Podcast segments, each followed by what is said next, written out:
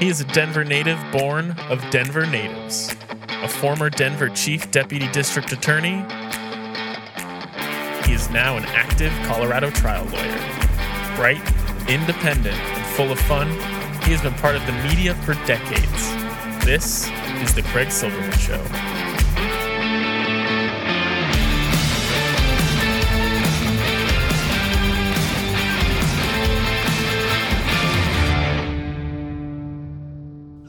What a world, what a life, what a day. Saturday, August 7, 2021. A moment in time where bad acts of Donald Trump continue to reverberate. Yes, that big lie.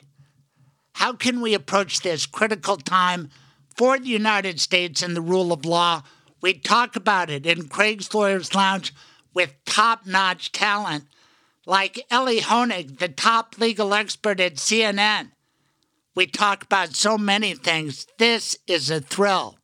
One former prosecutor to another.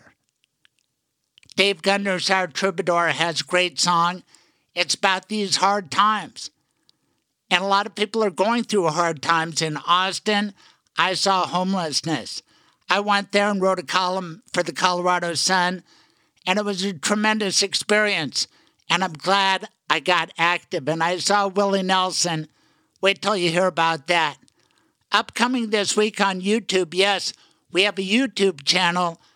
I supply some visual. The visual is an interview I did on the streets of Denver. A beautiful young lady, homeless. And I spoke with her, and it will not be what you expect. We will have more of that next week in a preview with our troubadour song called These Hard Times. But this episode is titled Elie Honig, and let's get to the star of the show right now in Craig's Lawyers Lounge. Welcome to Craig's Lawyers Lounge. Elie Honig. Elie Honig, welcome to Craig's Lawyers Lounge. Hi, how are you? Thanks for having me. Hey, it's an honor to have you on. I watched you on CNN this morning making a very compelling case about the direction this country should go in when it comes to the big issues that we will get to. But my gosh, I bet you've done a lot of podcasts and radio shows. Congratulations on your book, Hatchet Man. I enjoyed it very much. Thank you. It's been a it's been a busy stretch. I'm really glad you read it. Um, it's great hearing now from people who've read it and sort of their thoughts on it. And I will say, it's it's great hearing from prosecutor, former prosecutors, former defense lawyers who who really resonated with. But I think the most gratifying thing is just sort of normal folks, non-lawyers who, who really enjoyed it and, and um, understand that it's a book about really more than just Bill Barr. Before he became the chief legal guru at CNN, Elie Honig served 14 years as a prosecutor some of that in the esteemed Southern District of New York, and another big job in the state of New Jersey. I served 16 years as a prosecutor, and right away I got fascinated by the way you started your book with your first trial. And it's different than mine, similar in some respects. As a state prosecutor, you know, we started with misdemeanors, lower level charges. Right. But you get thrown in the deep end right away as an AUSA. Yeah, it's true. I, I opened the book telling a story about the moments before my first ever opening of my first ever jury trial, which was a gun and robbery trial, which for federal cases is, is I guess, the, the lower level stuff. Um, and how um, I walked into the trial room sort of full of, you know, fear but confidence as well. And my trial partner, who had been, or I should say, supervisor, who'd been doing trials for a decade and, and more, just takes one look at me and goes, the hell are you wearing? Uh, because I was wearing a set of dress shoes without laces, which apparently was some unwritten code I was unaware of. And I sort of used that as a launching point. But throughout the book, I tell a lot of uh, what, what we call war stories or trial stories about cases that I tried and lessons that I learned. Little ones like about the shoes, but much, much bigger ones too. Um, and the reason is, A, I think it's entertaining. I think people love to see what happens. You know, what's it like in a trial room when a prosecutor's waiting for a verdict, or what happens when you have a witness who's having a breakdown, or that kind of thing.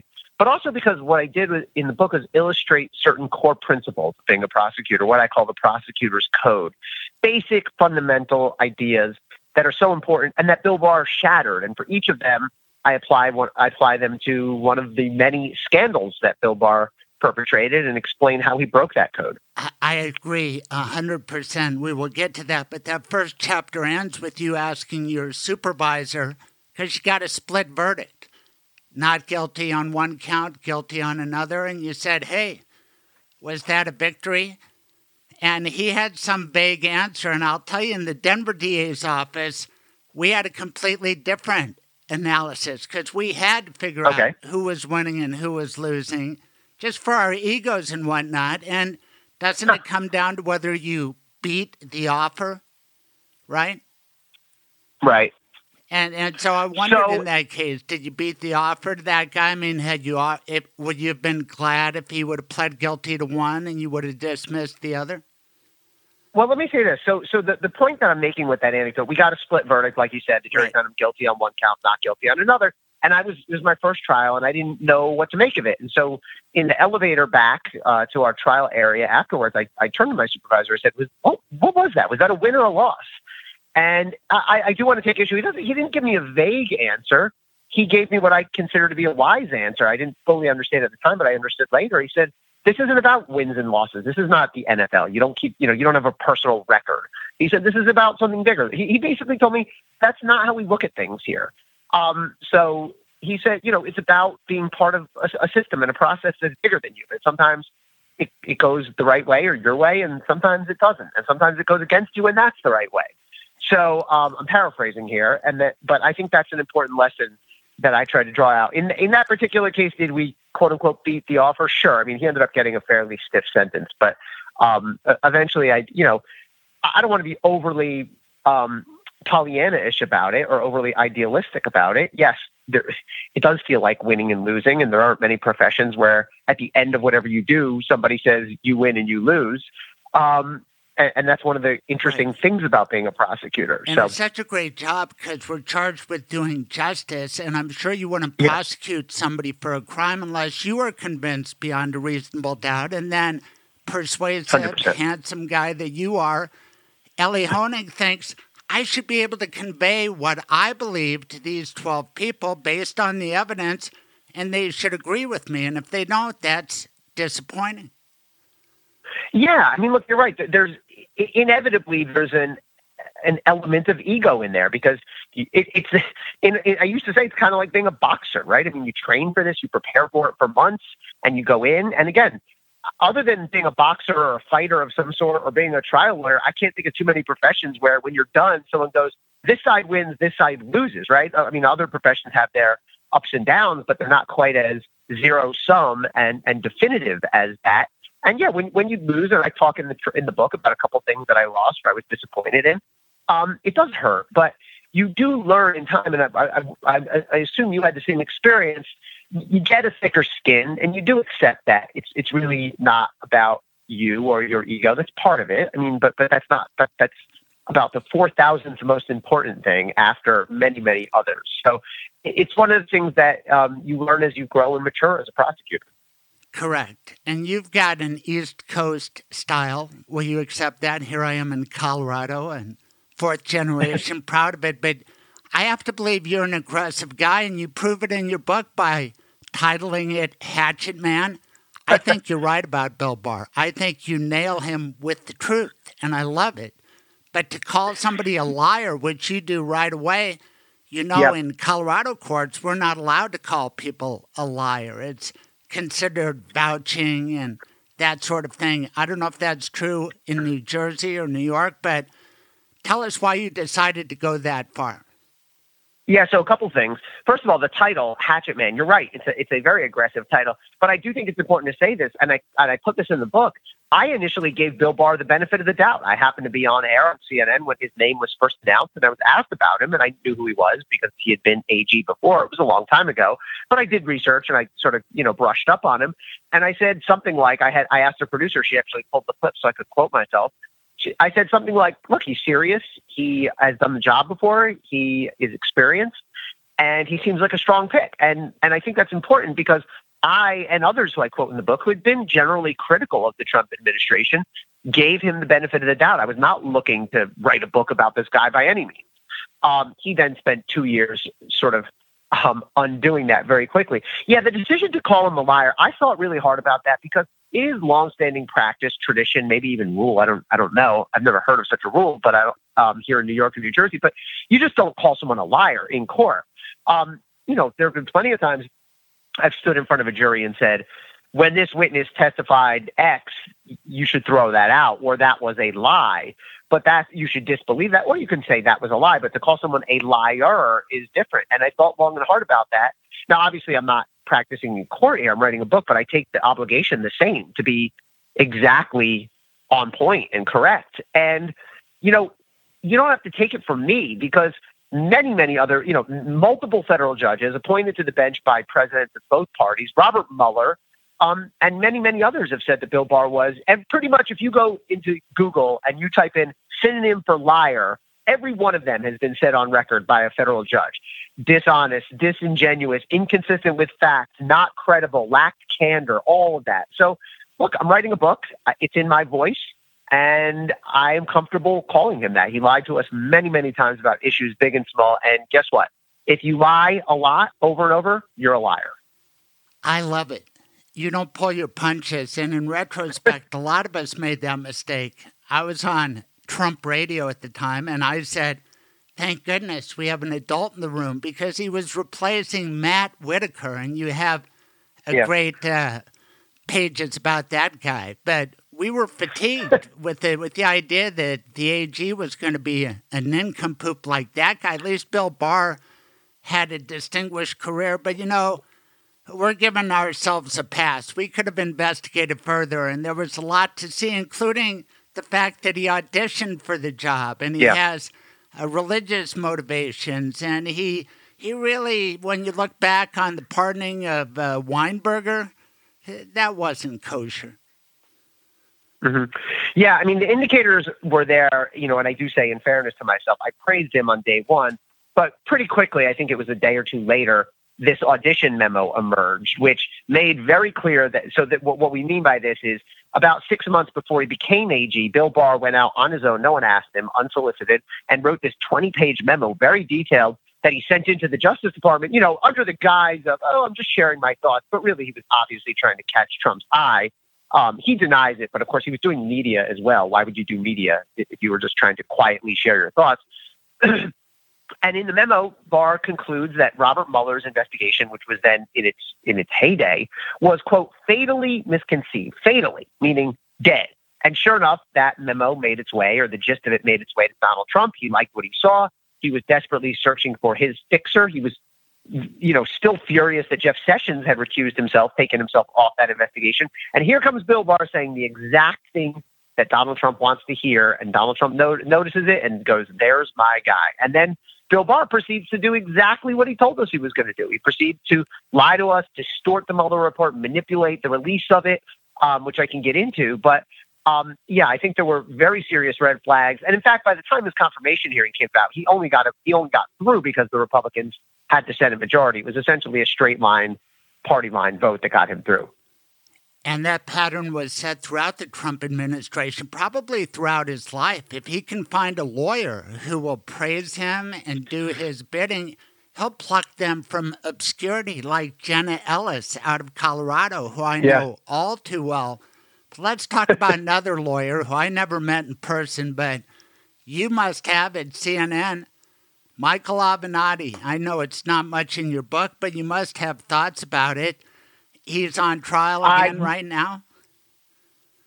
Yeah, I've never met Michael Avenatti. I guess I started doing CNN. No, I guess I've started doing CNN after he uh, after he was off the off the media scene. What an improvement um, you yeah, are over him! But have you ever seen well, such a path? Uh, I don't think that's apples for apples. He was not doing analysis. He was there in his capacity as someone, you know, as a lawyer, a newsmaker. He was doing everything. He had as much airtime as you are getting lately, maybe even more.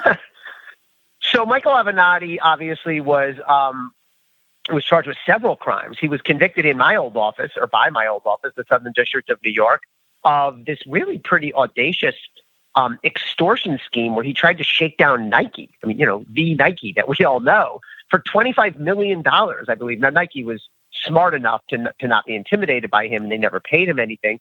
But he was sentenced to a couple of years. Oh, gosh, I'm blanking on the sentence, but I think it was about two or three years on right. that. The bit, but he still has two more federal cases for uh, worse conduct than that for ripping off his own clients, including people who did not have a lot of means or obviously, you know, you trust your lawyer. And that is just, you know, if proven, that is just absolutely despicable conduct. So we've got one trial in in California, one trial back in New York.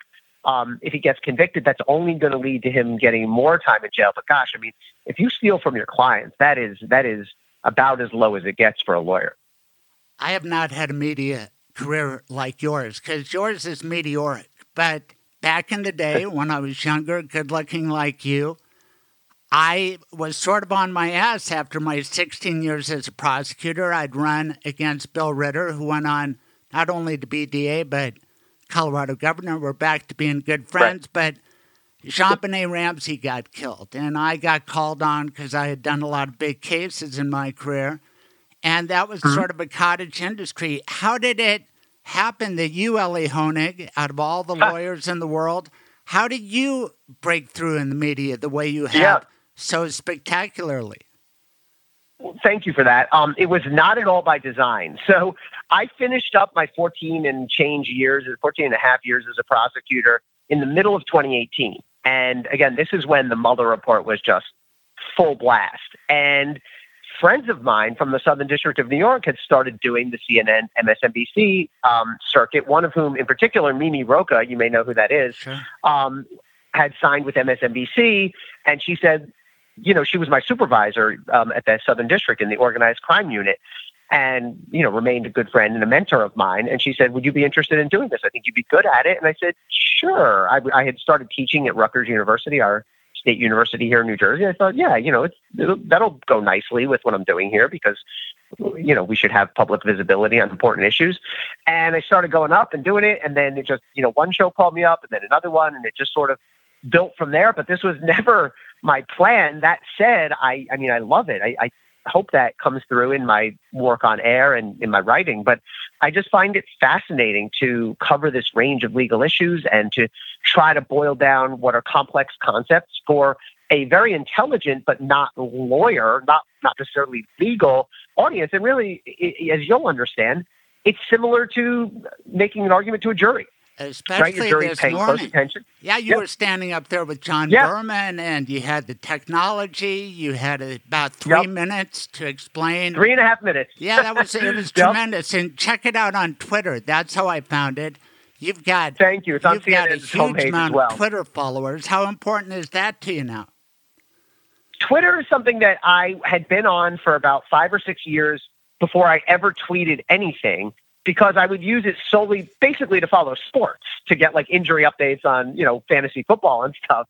Um, and then when I started doing media, I started sort of trepidatiously doing, you know, tweeting my thoughts. And um, look, I I am a fan of Twitter. I mean, are there trolls on there? Sure. Is there negativity? Sure. Is there irrationality? Sure. But there's an awful lot of good. I learn a lot. It enables me, you know, I try to tweet things that are either occasionally just fun, but but that are just sort of um, explanatory more than opinion. Um, here's how this works, folks, or this is common what you're seeing here, or this is very uncommon what you're seeing there. Um, and I'll tell you a little story. I got my book offer, my offer from HarperCollins to do my book purely through Twitter. They, I, I to this day don't have a book agent. Um, they, one of their editors, executive editors, who's responsible for content development, had seen me on TV and he did direct messaged me through Twitter. I put this in the acknowledgments of my book, a 17 word uh, message that basically said, Would you be interested in writing a book about DOJ? I see you on air. I think you have something interesting to say. I'm paraphrasing. So, uh, if nothing else, I, I, will credit Twitter for allowing me to connect with my publisher, which enabled me to write write my book. Um, but yeah, I think Twitter can be infuriating, but um, by and large, I think it, it's a it, it can be a force for good and for education. Let's go back to Bill Barr. There's big emphasis yeah. in Colorado, probably in the other states as well, for professionalism, courtesy. Yep. And yet, you're a lawyer. Bill Barr is a lawyer. We've already talked about you being pretty harsh on him. And I did the same thing in JonBenét Ramsey. I saw that the Boulder DA, Alex Hunter, was making a lot of mistakes. And don't you mm-hmm. think that's part of the appeal why Harper Collins reached out to you and why uh, shows wanted to book me back in the day?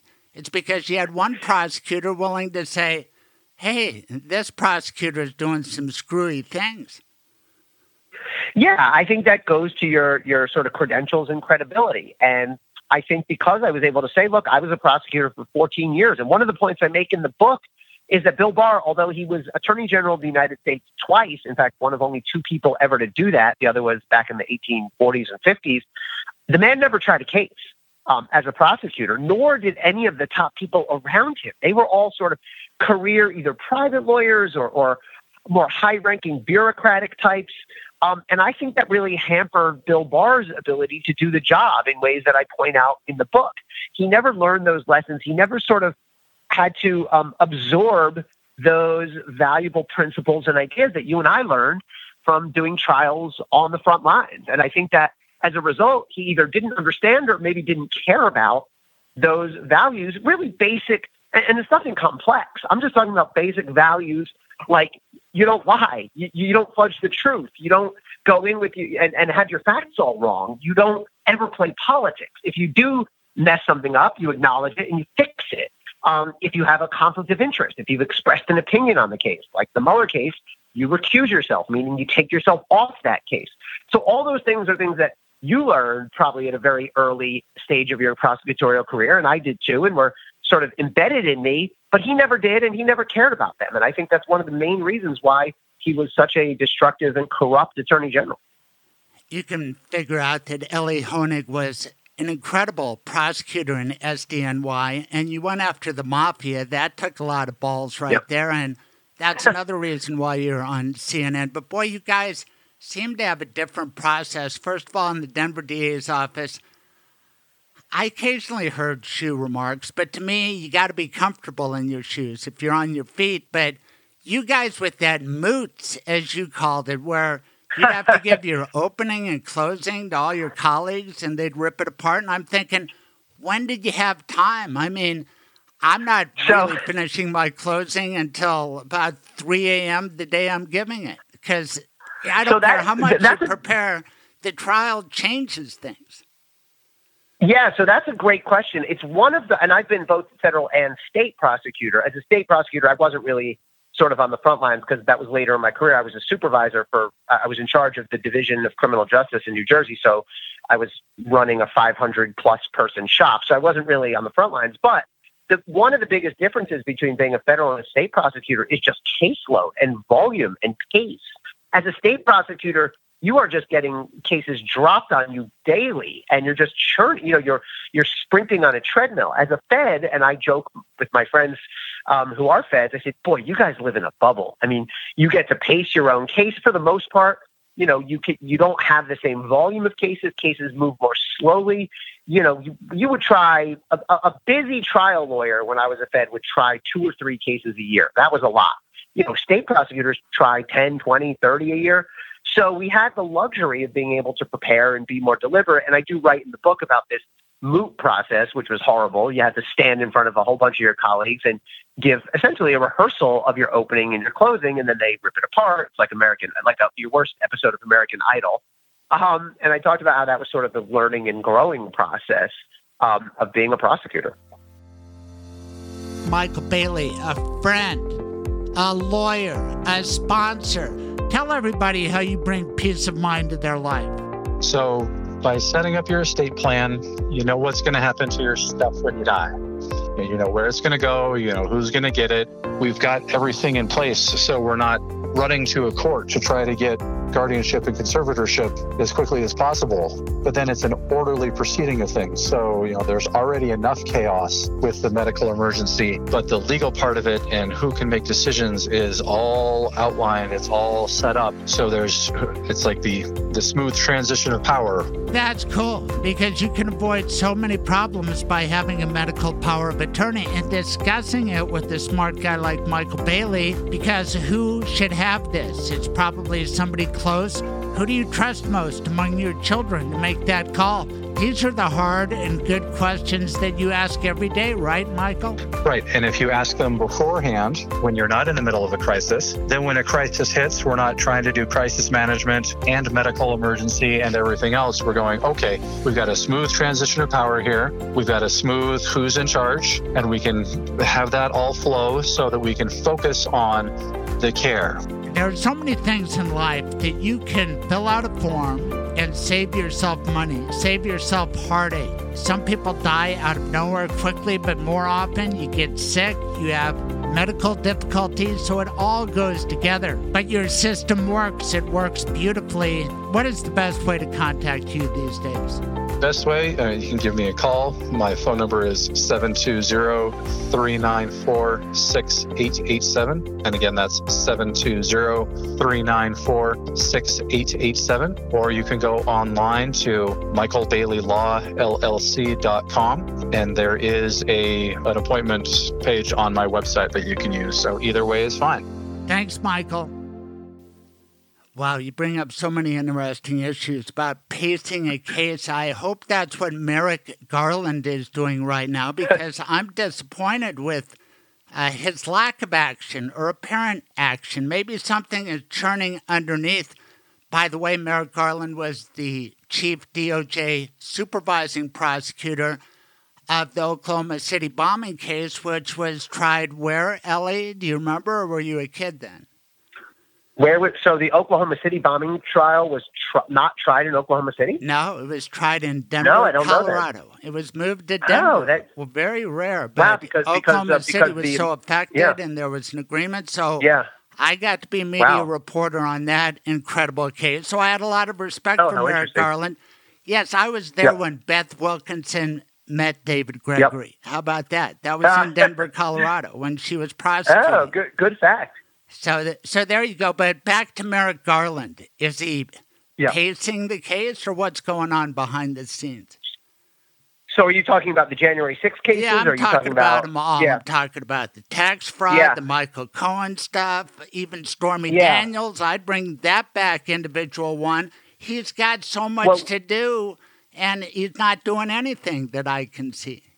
all all public there are things Merrick Garland has done I think that are good and that deserve praise. However, when it comes to any Trump related investigation, there is zero sign that Merrick Garland has any interest or intent to go after Donald Trump for anything criminal.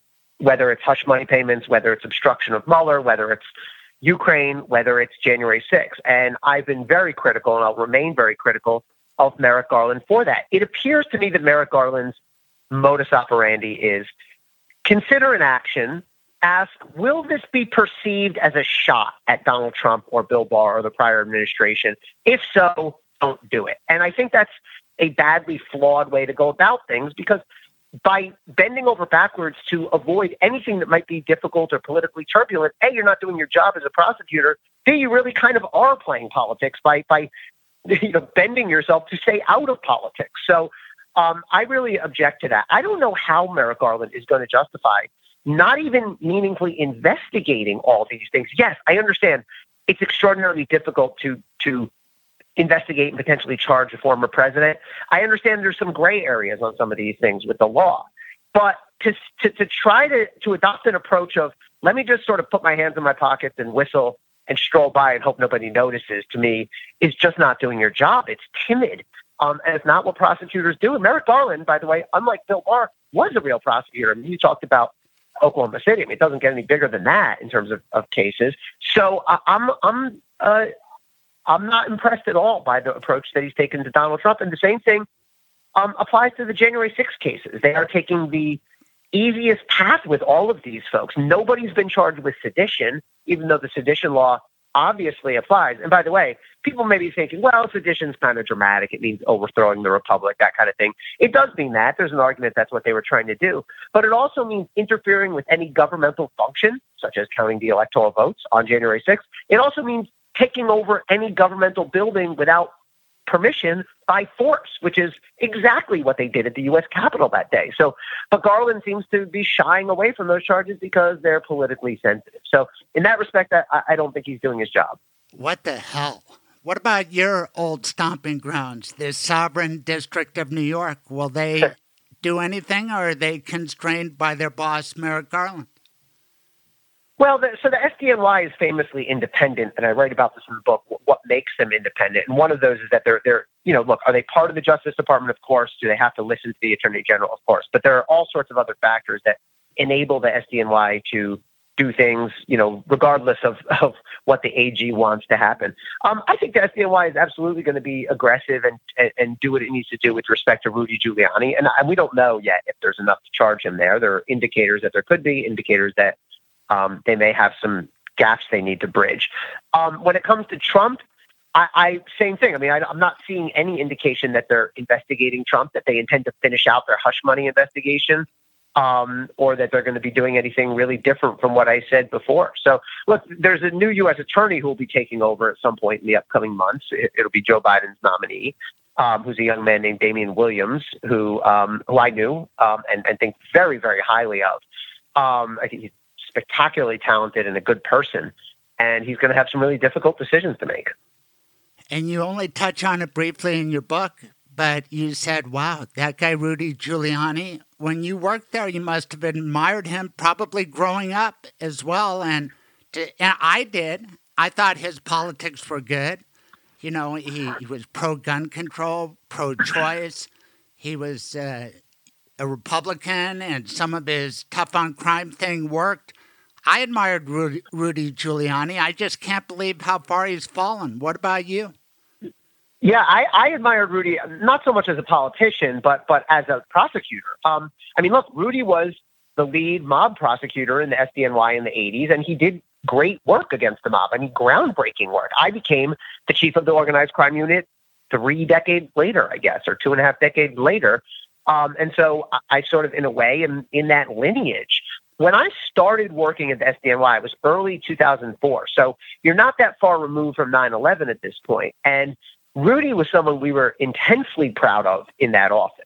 Um, you know, we would I would brag to friends when I would took this new job. They, you know, people don't always understand the difference between an AG and a DA and a U.S. attorney. They would go, "Which? What's that? Is that?" I would say, "Oh, that's Rudy Giuliani used to run that office." That was the first name I would say, and they would go, "Oh, okay, all right." Now, boy, the man is just an utter fraud. He is a vicious, dangerous conspiracy theorist. He is a liar. I mean, I'm far from alone in saying that. Judges have now found that. Um, and he is power hungry and he has just turned himself into an utter disgrace. And, and, and his legal problems are, um, are, are, many and still ahead of him, whether it's the lawsuits by the voting companies who, who, who um, allege that he defamed them, and he seems pretty clearly to have done that. Um, we know that he is now at least temporarily lost his law license, which is kind of hard to do. But uh, a panel of judges in New York have found that he um, he was just outright dishonest in his wild statements about election fraud, and he's got the pending criminal investigation, the biggest worry, uh, by his old office, the SDNY. I understand why you don't say, yeah, that's Rudy's old office. You left off some big moments in Rudy's life. Of course, Borat, that was really something, but the memorable moment, because I know Jenna Ellis, is when he farted next to her. In fact, I think they put it on Saturday Night Live. You ripped Jenna Ellis a little bit as one yeah. of the team of foolish lawyers. I mean, yeah. you commented on CNN throughout this. Could you believe the quality yeah. of lawyering rendered by Rudy Giuliani and oh. Jenna oh, Ellis? I want people to understand this. I know that lawyer, there's a lot of lawyer jokes out there, and you know people joke about lawyers are sort of you know dishonest or fudge the truth or whatever. The the lawyering, and, and I let's put scare quotes around lawyering. The performance that you saw from Rudy Giuliani and Jenna Ellis to challenge this election was utter buffoonery, outrageous, ridiculous. It is nothing like what good lawyers do, what average lawyers do, or what mediocre lawyers do. It was something else entirely and altogether. They spewed out nonsense propaganda. They actually avoided signing their names on a lot of this junk. They did sign their names on some stuff. They made bold predictions about the great wins they'd have. They lost in virtu- at virtually every turn. State judges, federal judges, Republican, Democrat judges they made absolute fools of themselves and and really the entire profession. And um, it shouldn't, you know, they shouldn't be able to live it down because But it- should it's they really lose disgraceful. Their, should they lose their law licenses? Of course, Rudy Giuliani already has had his suspended, and I think that opinion is very well supported. They go through and they just debunk his nonsense, and to the extent Jenna Ellis, I can't keep keep straight which one she which lawsuit she signed on to and which ones she managed to keep her name off of. But if she uh, signed on to similar lawsuits making the same outrageous election fraud claims that she's made many times publicly, then yeah, same thing for her. A lot of people ask me who killed JonBenét. I have my theories, but it's not like I was there. But you were at SDNY and Jeff Epstein. What happened to Jeff Epstein? How, how did that death occur? Yeah, I mean, look, I I don't want to go too too far down the speculative road here. I mean, the, the the you know one of the autopsies concluded that it was suicide. I know some people do not believe that it was suicide. I'll just say this: I've I've actually been on that unit where Epstein was, where when he was killed, because you know when you're a prosecutor, you spend some time in the jails for various reasons. Um, there, the fact that there's not videotape of the hallway outside, so you can at least see who's going in and out, um, is is a problem to me. Um, there normally you would not necessarily have videotape inside the cell. Prisoners are entitled to certain privacy, but you would have, and I believe I believe the Bureau of Prisons um, represented in court, if I'm remembering right, that ordinarily there is video footage of that area outside of the cell, but they didn't have it or couldn't find it or something. That that bothers me. Um, looking at this, and uh, I don't, you know, I, I don't think that people will. I, think people who believe one thing will never be satisfied of the other. Will this Ghislaine Maxwell case really go to trial? I don't know. I mean, you know, I thought she was going to flip for a little while just because I- I didn't think she could hack it in prison, but she's been in there for, gosh, a year, maybe more now. Um, and I've been in that prison that she's in. It's brutal. I mean, they're all brutal, but this one's brutal, brutal. Um, she's going to, if she gets convicted, I mean, the evidence against her looks very strong. If she gets convicted, she's going to go away for a mandatory minimum of 10 years. I don't know her age off the top of my head. I think she's at least 60. So I don't see where she's aiming here. There's no indication that she's cooperating. I mean, if she goes to trial, I I think the, the the probability of her getting convicted is very high, and if that happens, she's going to get a very a deadly serious sentence here. So um, let's see, let's see what happens. But um, you know, if she's going to go to trial, that's a major roll of the dice. It is. And if she gets put away, at least she can say she sowed her wild oats when she had her freedom. Wow, what a life she led. Let me. Yeah.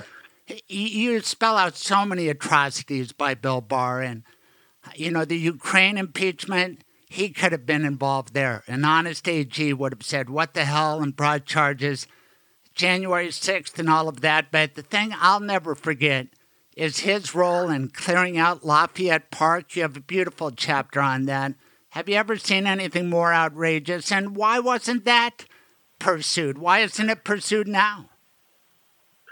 Well, so the Lafayette Park thing, of course, is when there were protesters uh, protesting police violence outside the White House. And, you know, here, the sequence essentially is Bill Barr goes to the White House.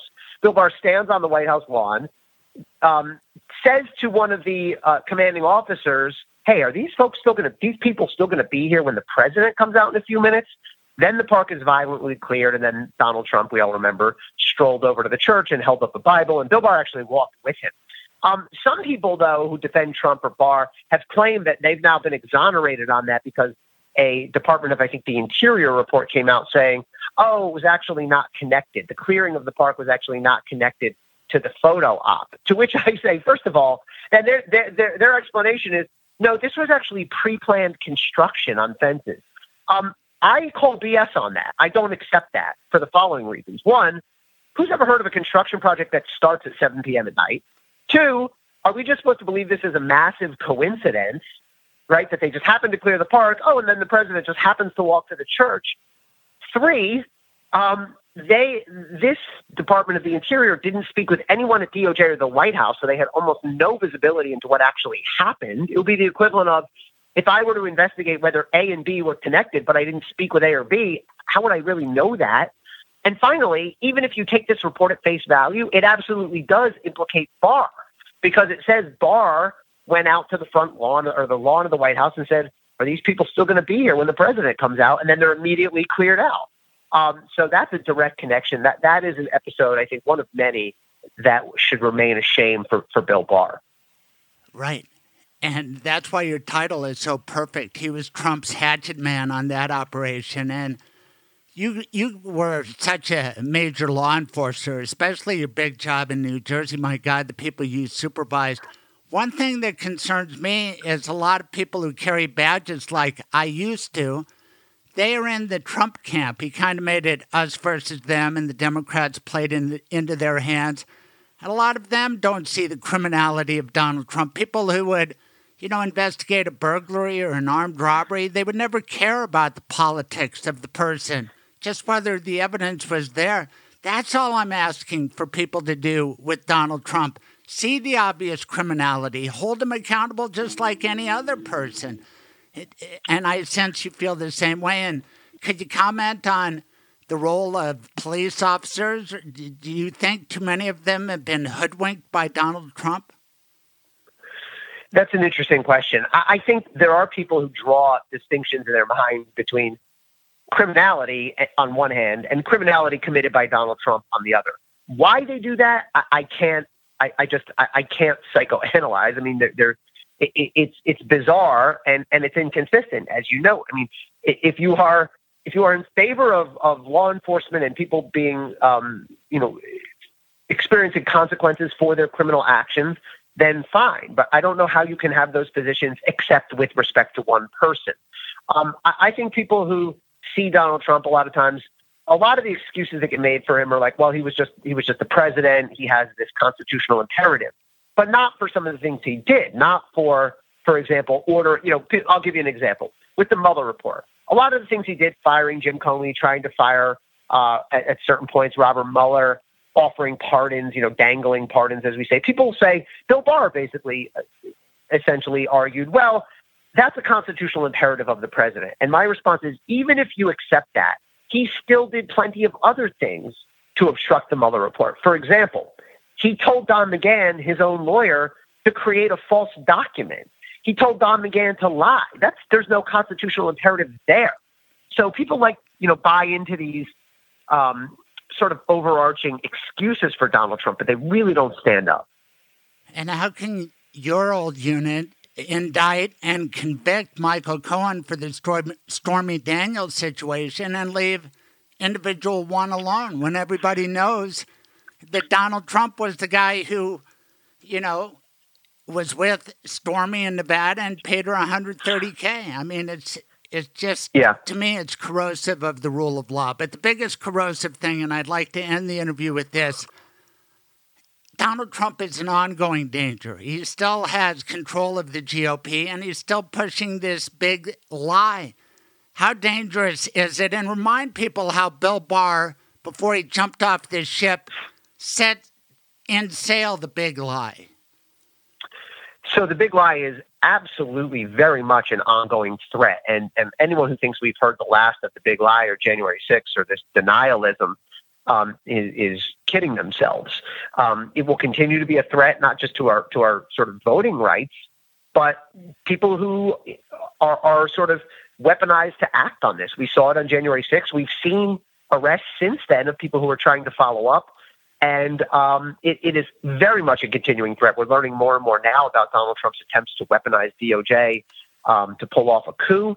And so, no, this story is far from over. Bill Barr had this interesting sort of turn at the end on December 1st of, of 2020. So, three and a half weeks after the election, Bill Barr came out and publicly said, We've not found any systemic evidence of election fraud. And that was a, a, a blow to Donald Trump and to his whole election fraud conspiracy theory. However, and, and I put that in my book, of course, because Bill Barr did that and it's important.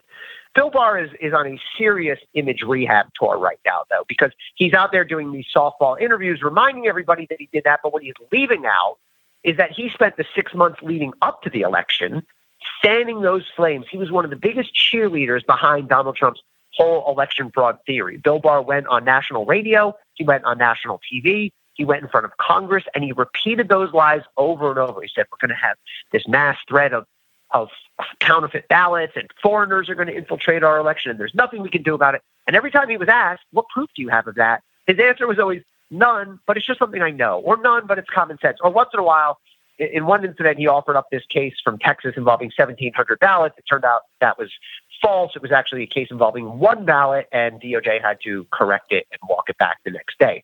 So let's get the whole picture here, right? Bill Barr did did he did he stand up against Donald Trump at the, at the end? Yes.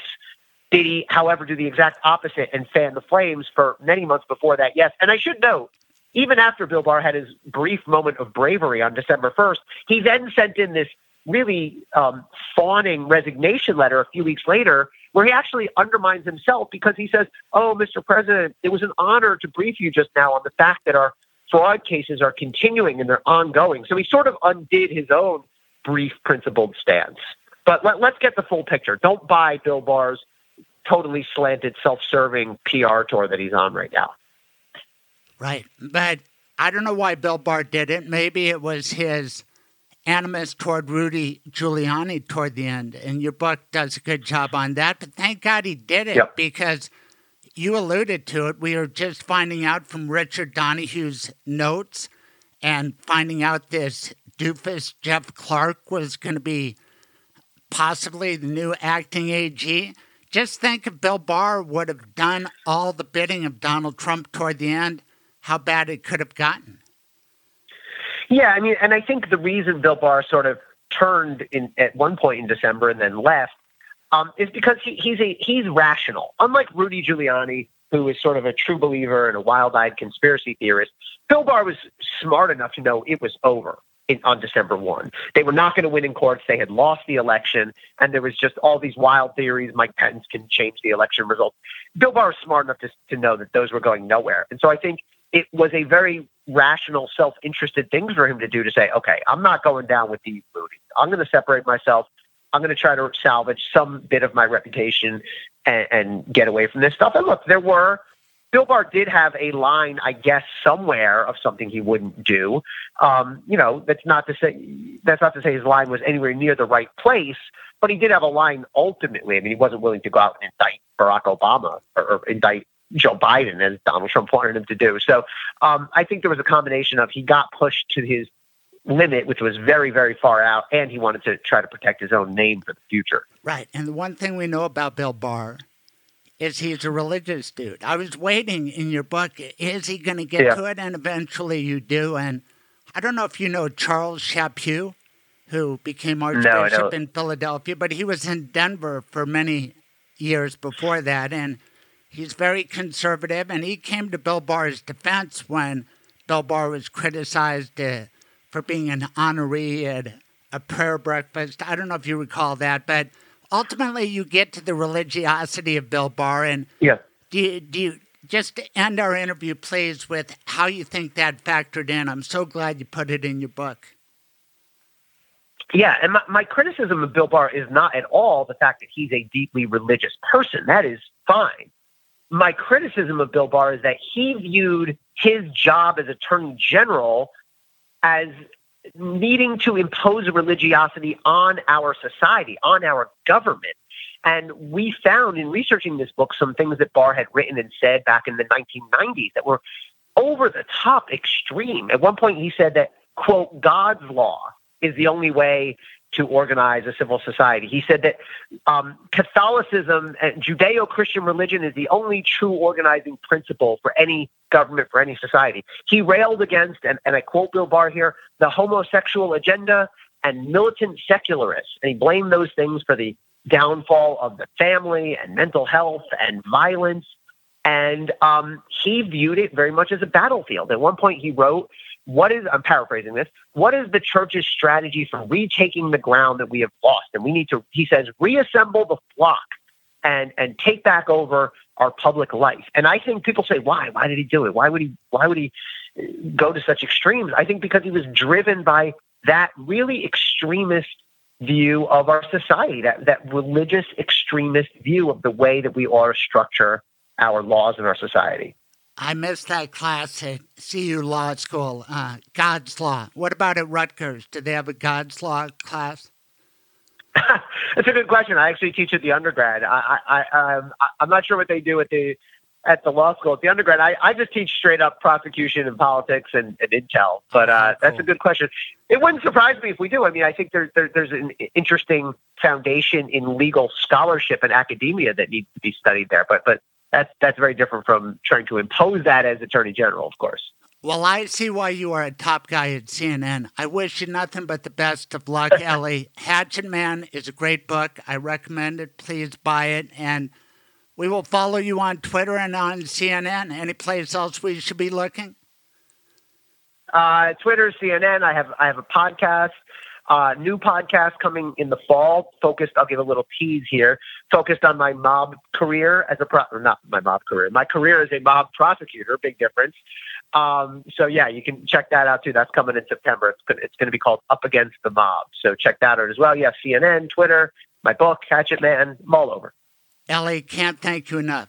Thanks for being in Craig's Thanks. Lawyers Lounge. You were terrific. My pleasure. Thanks for having me. You're welcome. Bye now. All right. Let me tell you what we do and we don't do at Springer and Steinberg. We do almost everything. We do not do end of life planning. That's Michael Bailey. But for all your other legal needs, give me a call 303 861 2800. 303 861 2800. I look forward to speaking with you.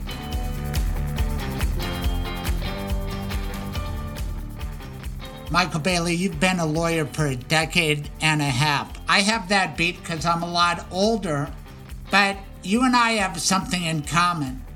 Uh, we both pride ourselves on being good attorneys, and I've shared with you a little list I have 20 ways to be a good lawyer. Do you want to go through a few of these right now, and we'll keep going on future talks? What about number one? Behave yourself. What does that mean to you? Uh, I mean, there's a whole slew of things that you can do as an attorney that are unbecoming or unseemly. You know, whether you break the ethical rules or if you just do things that are a little bit sneaky and underhanded, there's no need to do that. You do it the right way. You do it above board. They need a steady, reliable person like you. Give out your contact information. Sure. My phone number is 720 394 6887. And again, that's 720 394 6887. That's how you get a hold of me. I mean, my my website is michaelbaileylawllc.com. And again, that's michaelbaileylawllc.com. You can get a hold of me that way too. If you want to keep following this story, then please subscribe on whatever podcast medium by which you acquire this sound, and then leave a positive review. More than anything, push the podcast to your friends. Let them listen. Thank you.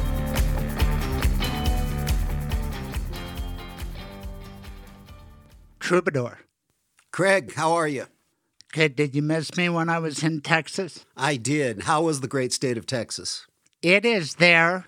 Austin has a lot of similarities to Denver, except we don't have Confederate monuments on our state capitol grounds. But what a capital they have. Did you know that when it was built, I believe 1885, nine years before Denver's, it was the seventh tallest building in the world. And it's taller than the U.S. Capitol. Everything's got to be big in Texas, right? Maybe even bigger. Yeah, it's is it still the the tallest building in Texas? No. Mm-hmm. Are you kidding me? No. It's that was then. Now it's in 1,487th place. Okay. Texas has grown up since you were there growing up, and the controversies survived. But I saw one of the all-time great musicians in the world, Willie Nelson. How about that?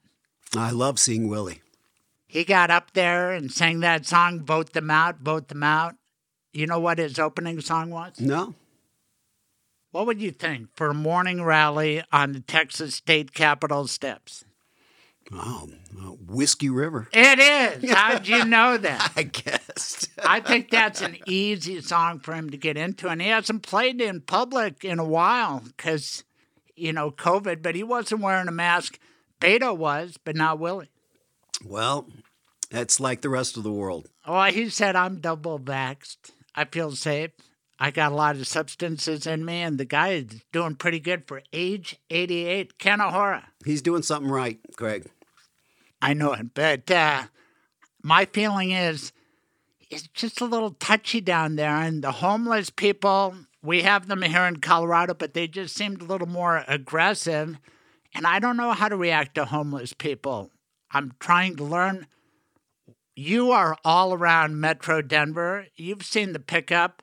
What's going on, David, and what's the right response? Are you talking about to the homeless? Yeah. Oh, Craig, I, I, I wish I had an answer. It, it, it's a tough deal. Um, you know, I have seen some of these these um, little tent cities that have sprung up here and there, and uh, sometimes they're cleared off by the city, and I don't know what the city does, you know, afterwards to try to settle these people. I don't know. But this week I'm going to release on YouTube. You realize we have a YouTube channel? I didn't. We do. Just YouTube. Put my name in, put in the name of the show. We're all on YouTube, but most of it is just audio. And we have a great song, These Hard Times, apropos of this topic. But during the week, I'm going to post some interviews that I did with homeless people. Well, really, one homeless person on the street. She's set up at Broadway and Ellsworth. And so, did you just approach this? You saw this I woman did. and, and approached her and, and asked to uh, do an interview. Correct, because I've been driving that way home every day, and I see this woman laid out on the corner of Ellsworth and Broadway, which, for those of you who know Denver, that's the zero hundred block. Right. And she's right in the heart of town. She seemed, you know, to be comfortable there. She's got a nice setup in a way like homeless people do, but it's the location. There's not a tent. She has an umbrella. And I just thought, what's her backstory? And I talked to her, and it's fascinating. And I'm going to not just be playing the sound next week, I'm going to have the video. So that's one case. And you will be surprised because wouldn't you think the most people who are on the streets are down and out, probably because of mental health issues or because of substance abuse or because of this or that? And this is not the case here. Wow. So, in other words, it's a choice that she made. A bit of a choice. It's hard to evaluate, but she was super articulate, very attractive, 32 year old woman, and it is a decision that she has made up till now. I know you think about these issues, Dave Gunders, because you wrote this song, These Hard Times. It's apropos of talking about homelessness. Yeah, I mean, you know, for anyone who's who's had financial difficulties in their life, um, you realize sometimes how close we all are. Like they say, there, but for the grace of God, right? Um, we have a lot of a lot of things that we you know insulate ourselves, or we have a lot of ways to insulate ourselves from homelessness or from that kind of condition. And yet, sometimes I think it's not it's not it's a it's a rel- relatively thin veneer, um, and we're all some we're all somewhat vulnerable. Right. It's a bit of a morbid topic. Oh my God, homelessness. But it doesn't have to be like with your song. I love it because it's sort of upbeat. Yeah, these are hard times, but we're going to get through it. And I'll tell you, when you watch us on YouTube, you'll see that Victoria, that's her name, she's upbeat. And she says it's going to be a rags to riches story. And just watch me. I'm thinking about my next move, and it could be great. And when you hear her, you realize that's possibility. This woman could get literally up off the deck and be successful in this world. So I think you'll be stunned by it. But back to your great song, These Hard Times. What brought it about for you to write about it? And now with the Delta variant, COVID, it's apropos of that as well. It is. I, had written it more in, uh, from a personal uh, experience of, of actually having been embezzled uh, in my business and um, from someone I had trusted. So it was a it was it was a tough go for me. It was something that I had to recover from, uh, and it took about three years to do so. And when I was alluded to, you know.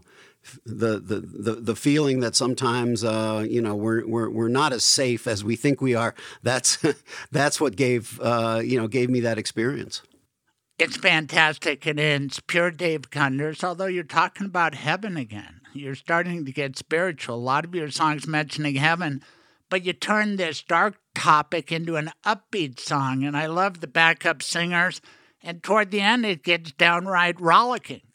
Well, yeah, that's uh, that's the that's the way to approach them. You know, look for the look. You know, like your like your interviewee here, who I'm lo- looking forward, Victoria, Victoria, Vic, uh, Victoria, who I'm in. You know, looking forward to hearing. But uh, it's great that she has. You know, she has. Uh, an optimistic view of the future. Right, that'll be this week. We're going to release it midweek on YouTube. So like us there, sponsor us. I mean, not sponsor us, share it with your friends. If you want to sponsor, that would be great. But this is the place where you get to hear the music of our troubadour, Dave Gunders. Without further ado, These Hard Times by Dave Gunders. If I could walk in the company of angels, holding up my hand to some cherry, swinging low, chains that fall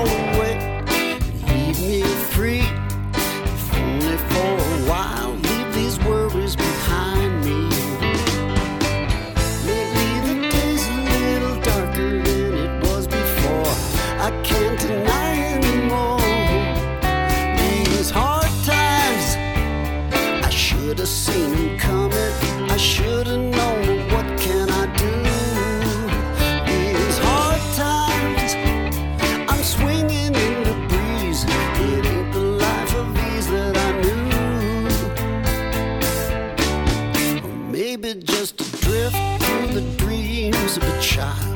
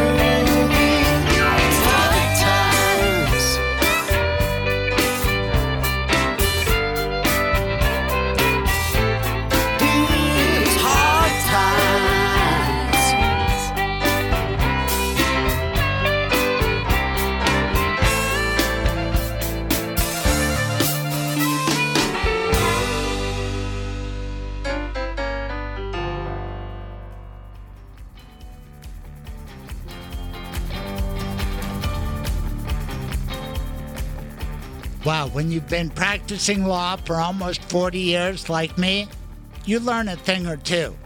If you have a legal problem, give me a call 303 861 2800 at Springer and Steinberg. We do all kinds of law. Call me 303 861 2800. We will help solve your problem. Thank you.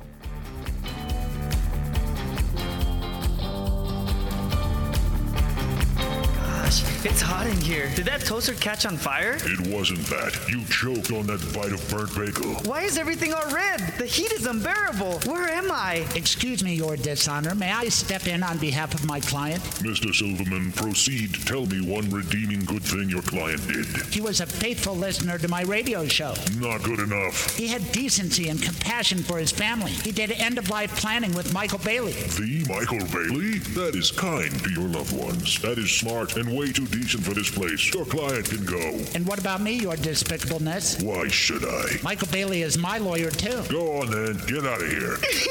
Now, part of that was serious and part of that was fictional. But you will die someday, and if you don't make a legal plan, the government will make one for you. Call my lawyer, Michael Bailey. His rates are reasonable, and he can meet with you and your spouse wherever you want and on weekends and evenings. 720 394 6887 or online at mblawllc.com. Now back to the Craig Silverman Show. Now that was a show. If I say so myself, remember if you need anything of a legal nature, I'm a good first call. 303 861 2800. Thank you to Elie Honig, CNN legal analyst, our troubadour Dave Gunders. This upcoming week, go to our YouTube. We are going to post some dynamic interviews from the heart of Denver with very interesting women.